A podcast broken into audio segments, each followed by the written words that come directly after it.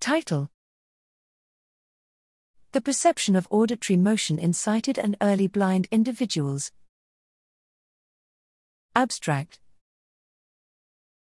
Motion detection is a fundamental property of the visual system that plays an important role across many of the human senses. In vision, motion processing is classically described using a motion energy model which assumes spatiotemporally selective, i.e., non separable, filters that capture the smooth continuous change in spatial position over time afforded by moving objects. However, in the case of audition, it is still not clear whether or not the primary mechanisms underlying motion sensitivity are spatiotemporally selective.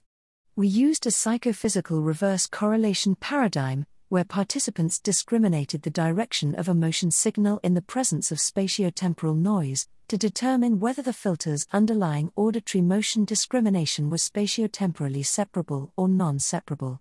We then examined whether these auditory motion filters were altered as a result of early blindness. We found that both sighted and early blind individuals have separable filters. However, early blind individuals show increased sensitivity to auditory motion, with reduced susceptibility to noise, with filters that were more accurate in detecting motion onsets slash offsets. An ideal observer model suggested that the reliance on separable filters may be more optimal given the limited spatial resolution in auditory input.